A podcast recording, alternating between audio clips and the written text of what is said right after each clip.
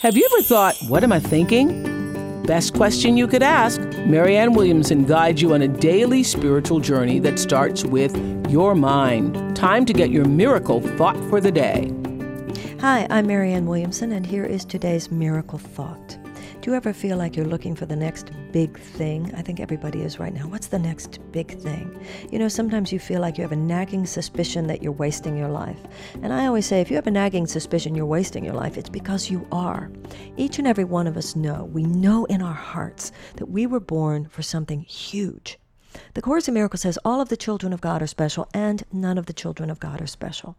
The Course says that the person who has achieved the most on this planet has achieved a fraction of what each and every one of us are capable of.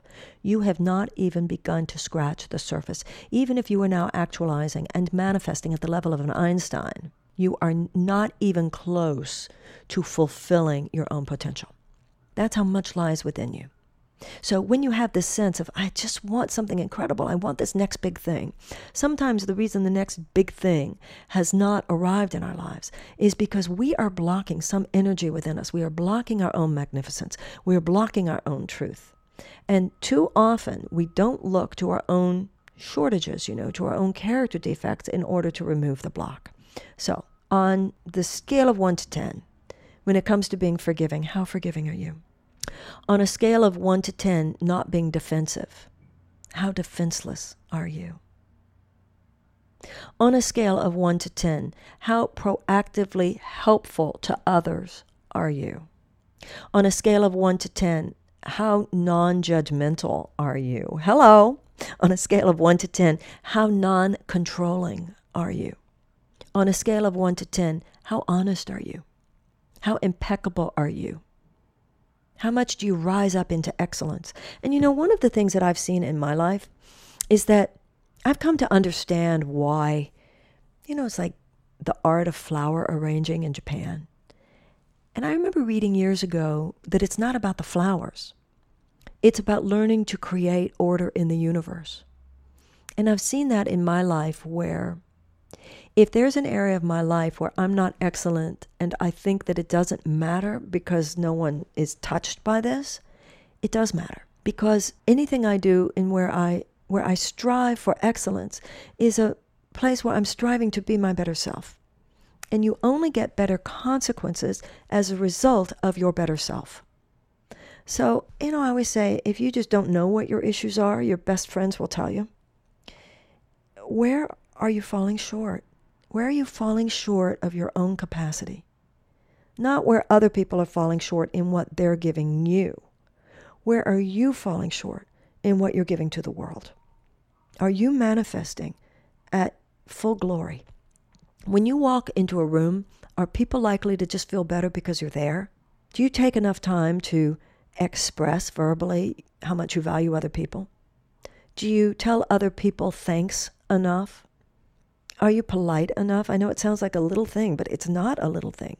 Sometimes it's these little details that form the tenor of our being that make all the difference in the world.